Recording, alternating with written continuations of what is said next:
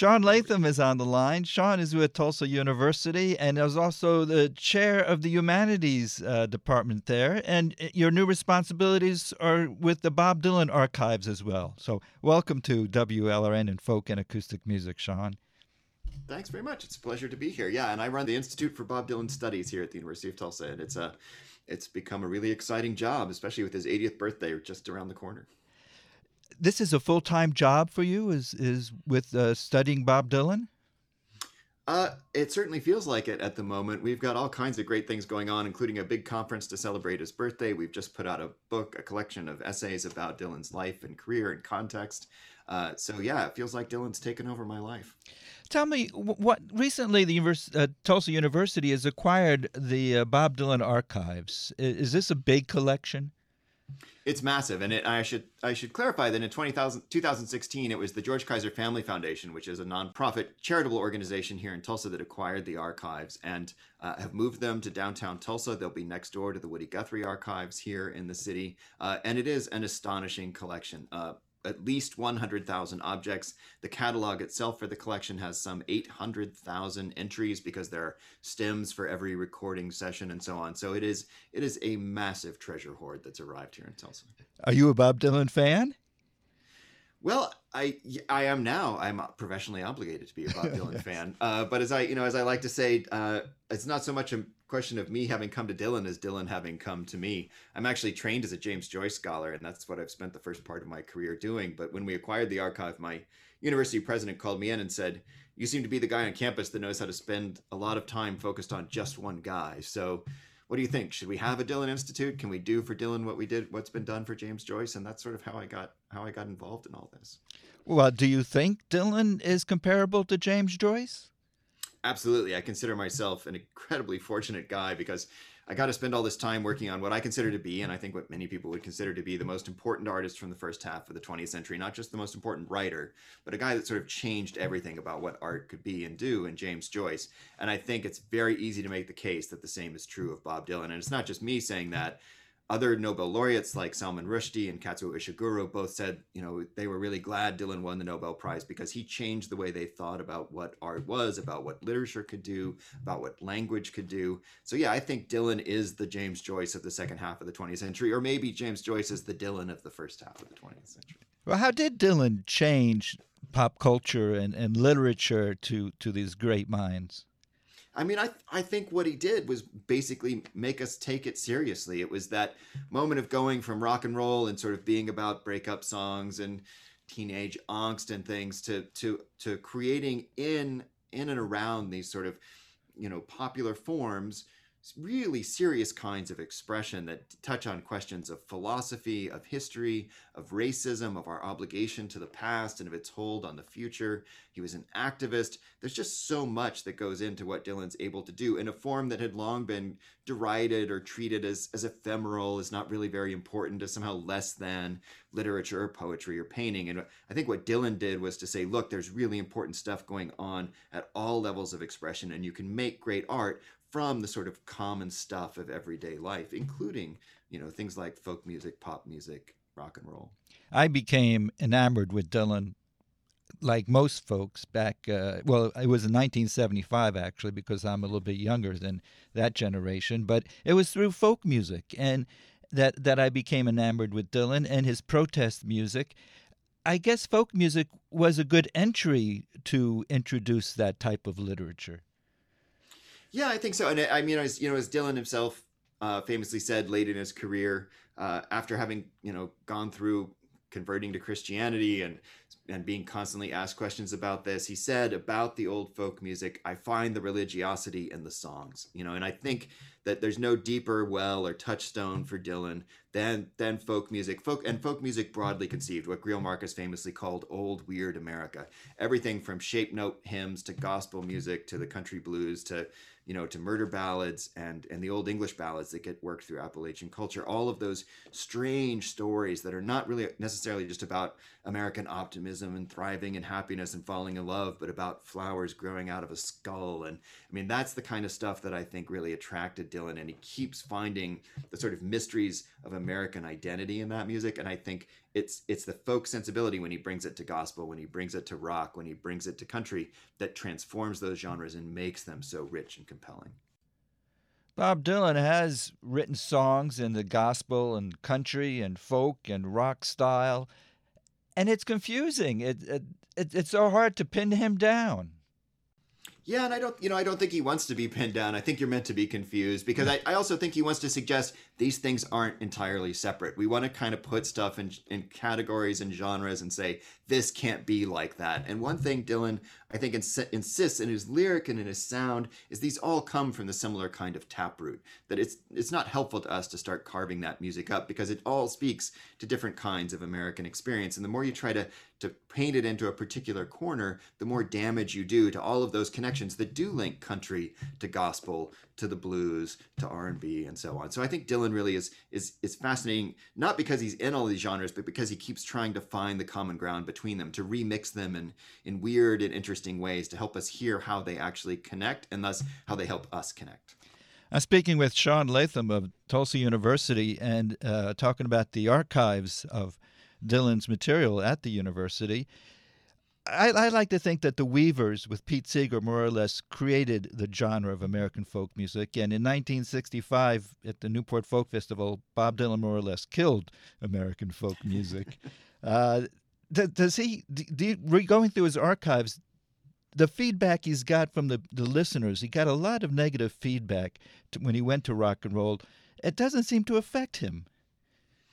Yeah, you know, I mean, I think he got some negative feedback, but not entirely. And I can tell you one of so just to give you a, a glimpse of the treasures that are in the archive. One thing that we found, um, and it's the only thing like this that we found, is a giant bag of fan mail from 1966, the year of the motorcycle accident, before and after. Uh, it had clearly been sent up to Woodstock where he was recovering. Uh, and so you've got, and it's all unopened. Dylan did not open any of this fan mail. And there are thousands of letters from around the world. And you get to see the sort of letters before the motorcycle accident and after and it's just this it's like a time capsule from 1966 of what people thought about dylan. And i can tell you there's as much love and fascination and excitement about his music as there is complaints about you know somehow he's betrayed you know seeger's folk ideal. Dylan had his own folk ideals i think. And so you know we're still opening this like we're still opening these letters and reading them and trying to make sense of them. And i could it's it's fascinating. One of the i've got a graduate student that's actually doing this work right now. And one of the most interesting things we've found, we found lots of interesting things, but one of them is um, the number of people that send their songs to Dylan and ask him to record them, right? Like Dylan is inspiring people to say, I can do this. I can make my own music. I have my own story to tell. And it's just wild to me that, to think that you'd write to Bob Dylan and be like, here, I wrote this song. Can you perform it at your next concert or whatever? It speaks to that connection that I think is has very little to do with like oh he's betrayed us for going electric and much more to do with what people are hearing in the words themselves. And they also put dylan up on this pedestal as if he is superhuman. Is is he must have such incredible pressure put on him because people do act as if he's an idol. Yeah, and I you know I think this is the other thing that's probably going to be really instructive when it as it emerges from the archive is is I think one thing a lot of people want to see in Dylan is a romantic poet. That is, they want to believe that the words that he that he writes and that come out of him and land on the page and in their ears have come from from immediately from his soul, right? And what we actually see in the archive is Dylan's not a romantic poet in that sense. He's not just writing songs that spring Athena like from his head fully formed, right? He's working and researching and revising and rejecting far more than he accepts every song that we hear from Dylan has been carefully worked and reworked and revised. And so I think even though we may want to say, oh, Dylan matters to me so much because he's speaking the words of my heart, it's not sort of just coming from the heart. It's coming from the head. It's coming from research. It's touching, as I said, all of this kind of music that Dylan's been fascinated with since since he was a young man. And and I think that's a really interesting aspect that's going to come out of the archive is just how carefully Dylan worked at his craft his entire career and continues to do so. I'm, I'm again concerned uh, trying to figure out the relationship between James Joyce and Bob Dylan. James Joyce never had to deal with this popularity that Dylan is dealing with. I mean, certainly, you know, it's a different era, so but Jerry Joyce by the 1930s was a pretty famous guy. After Ulysses got banned, and it was the greatest thing that ever happened to Joyce was Ulysses Ulysses getting banned in the United States because it made him famous as the banned artist, like who wrote about sex, right? And that that was the Joyce brand for a long time.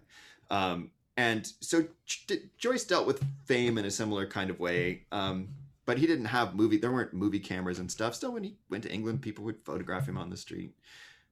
I think the really interesting parallel so far I found between Dylan and uh, and Joyce, and this goes to what I was saying a moment ago, is Joyce famously said, "I'm not really an a, a, writer in the way you want me to be. I'm a scissors and paste man. And we can see in Joyce's notebooks that a lot of what he wrote, he copied down from magazines or comments he heard on the street. And we can trace in his notebooks how those phrases get changed a little bit and make their way into Ulysses. He wasn't just writing this stuff out of his head, he was listening to it, writing it down, and then recombining it in an interesting way.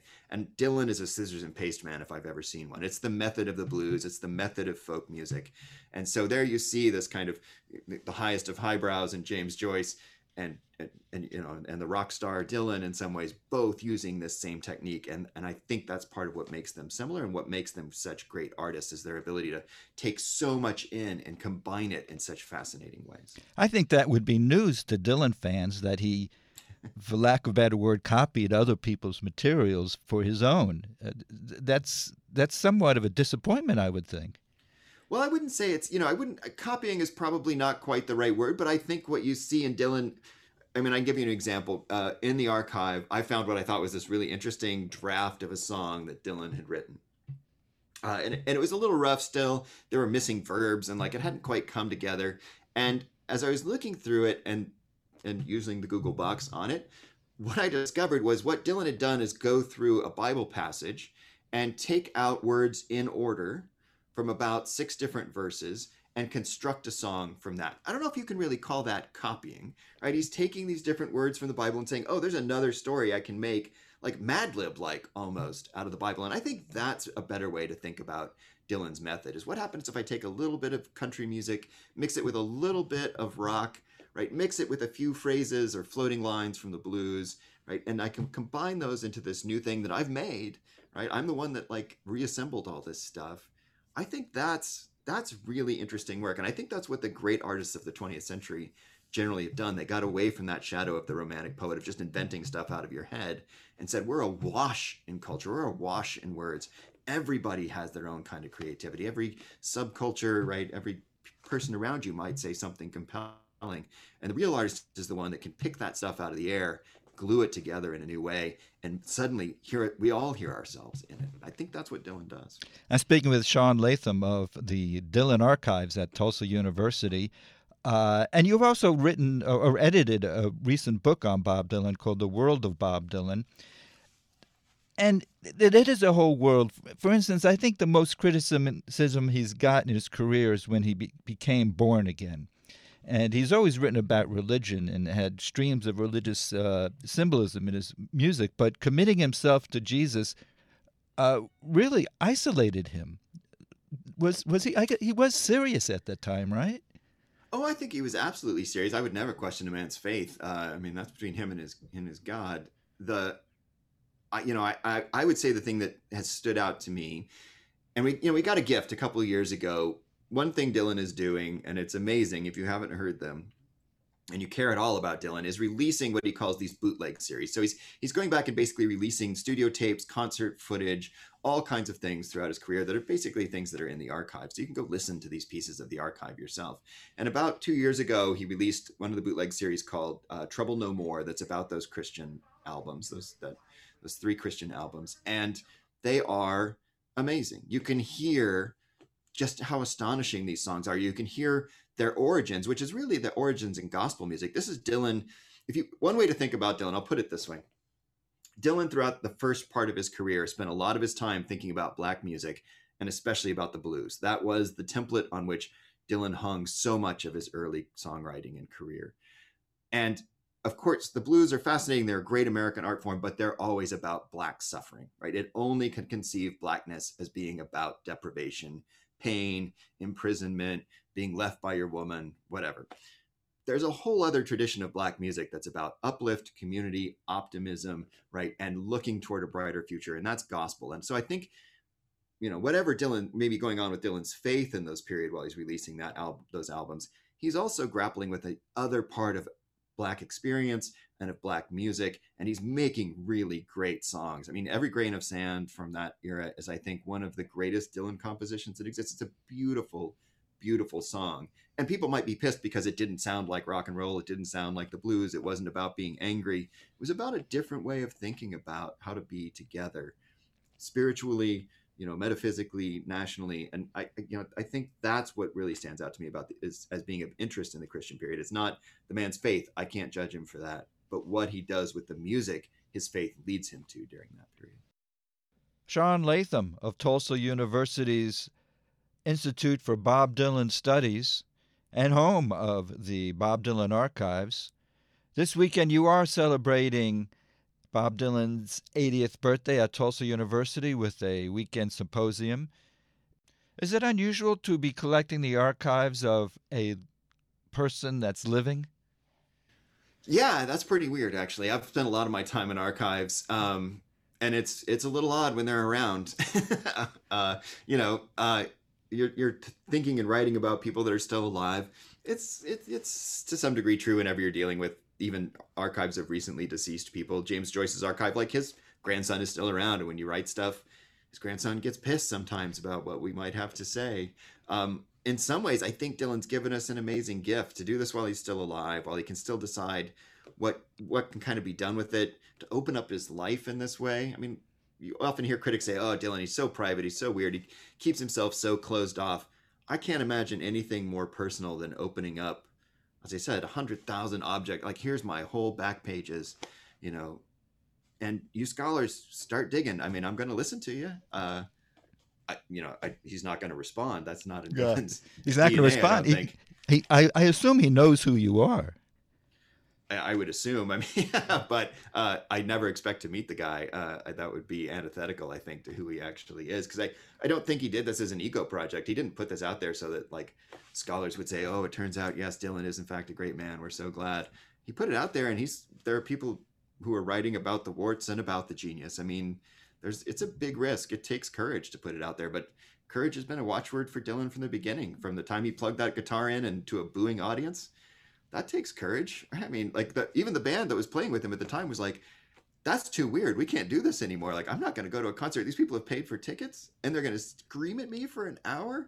I can't do that. That's just weird, you know. But Dylan had a vision and he pursued it, and that that's amazing. And I I think this this archive is sort of an acknowledgement that Dylan is part of American musical history and that like it or not, we may have some access to that. And it takes courage to sort of put yourself out there that way does everyone have access to the archives at uh, Tulsa? No, just you know, scholars have to apply to get in. They want people that have a kind of research agenda using the materials. You, as you can imagine, you can't just kind of open these things up because people may want to do all kinds of things with them, including there there are hundreds, maybe thousands of unpublished songs in there. That's pretty valuable intellectual property.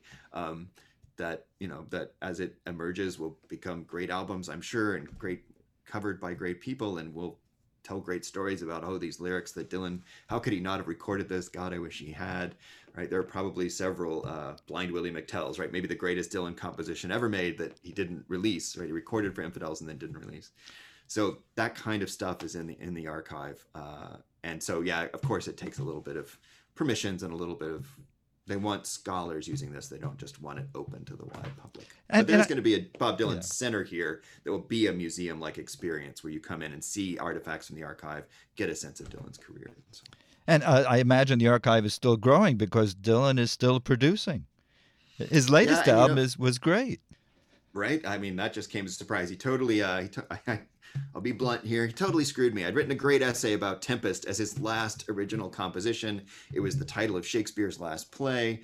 It was about the Titanic, which was the subject of the Carter family's last song. I mean, it, it, was perfect ending. Like I had it all worked out, and then he released "Rough and Rowdy Ways," and all of a sudden, my great story no longer worked. Uh, so yeah, I mean, it's an amazing thing about Dylan. He's still writing, he's still making stuff, he's still releasing stuff, uh, and mag- and archives by their very nature, are magnets. I mean, it's probably worth noting that the Dylan archive sits two doors down from the Woody Guthrie archive here in Tulsa, right? And if Guthrie is Dylan's early career inspiration, you can put those two things together like pieces of a puzzle to get to get a broad look at the 20th century. The Phil Ochs archive sits in the Woody Guthrie archives. The Bob Dylan archive is now sort of gathering other kinds of materials, and I think you can expect that to continue to grow. It's a it's a fascinating thing, and it's in it and it's in a city that I think can accommodate this. Tulsa's always been a kind of musical crossroads. The Dylan Center is just two blocks from from Cain's Ballroom, where Bob Wills broadcast on KVOO, created country swing. The Gap Band took its name from the intersection of Greenwood and Pine, which is just two two blocks in the other direction. Uh, Church Studios, where Leon Russell sort of created, you know, his signature Tulsa sound, is just about a mile away. So there's a reason for Dylan's stuff to be here and, and to think about that archive in relationship to this much bigger musical history that surrounds it. That's very exciting. Sean Latham of the Dylan Archives at Tulsa University. Uh, I have my favorite Dylan song. I want you to comment on it, but do you have a favorite sure. Dylan song? Yeah, well, you know, scholars aren't supposed to have favorites. I'm not supposed to be like the guy that says good or bad, but I'll say I'll say I have two answers. Well, I have three answers in some ways. I'll say this. Uh, you know, the song that I first heard from Dylan and that uh, that sort of drew me to him when I was a kid was uh, was Rainy Day Women. That everybody must get stoned. Even when I heard that in the '80s, I couldn't believe they could play it on the radio, right? Uh, and uh, the most teachable Dylan song I think uh, is. Uh, is the whole album Love and Theft is just an amazingly teachable album. I love to take my students into that because every song is just a giant musical history lesson. But for me, Dylan's my favorite Dylan song, the one I can listen to over and over again, and I think is astonishing every time I hear it, is "Blind Willie McTell." That I mentioned earlier from that infidel session that he didn't even release after he recorded it. Uh, I just think it's an amazing meditation on the on basically the racial history of popular music and what it means to be playing music that in some ways has grown out of black deprivation, out of vaudeville, out of blackface minstrel shows. Dylan thinks through it in that song, and it's a really powerful thing to hear to, to reckon with the past in that way. I'm, I'm going to play. I'll play Blind Willie McTell, but I'm going to play my favorite Dylan song. Yeah. It, it, was written, I guess, when he was a young 20 year old. It's all right, Mom, only bleeding. Uh, yeah. What What can you tell me about that song? I mean, you know, it's one of those I wish we knew more about it because the the archive I should add er, earlier only really starts about 1966 when he gets to Woodstock and settles down, um, and has a place where papers can start to accumulate. Uh, you know, I want to know a lot more about how "It's All Right, Ma." Uh, I'm only bleeding got made because, man, that song just blows my mind. Uh, it is such a cry of sort of pain and and fearlessness at the same time. I always see it as a kind of response song to "A Hard Rain's Gonna Fall," right? This kind of other useful song where he says, "I'm going to learn my song well before I start singing." It's another song with a son narrating his story of going out into the world to a mother in that earlier version, you know, in, in Hard Rain, he's sort of saying, "I've seen all this, and I'm going to make art about it." And it, it's all right, Ma. It's it's like he's gone back out again, and he's not sure he can make art about it anymore. It's it's almost overwhelmed him. So all he can do is record the pain, and that pain, it turns out, becomes an astonishingly beautiful song. I just can't believe that this was a rock and roll song back in uh, the early. this is he, he just took rock and roll to a whole new level back there. Absolutely. Yeah. I mean, when you put it alongside the Beatles, right? And, it, you know, I, it's just the Beatles sounded great. I would never take anything away from the Beatles as fundamental to American music, but you can see why they heard songs like this, the Beatles, and were like, oh, we need to do something different. We need to take ourselves seriously because this music's on a whole other level. Dylan's thinking about something else entirely. Sean Latham, head of the Institute for Bob Dylan Studies and overseer of the Bob Dylan Archives at Tulsa University. Sean, thank you so much for taking time to talking to us. Yeah, it's been a pleasure.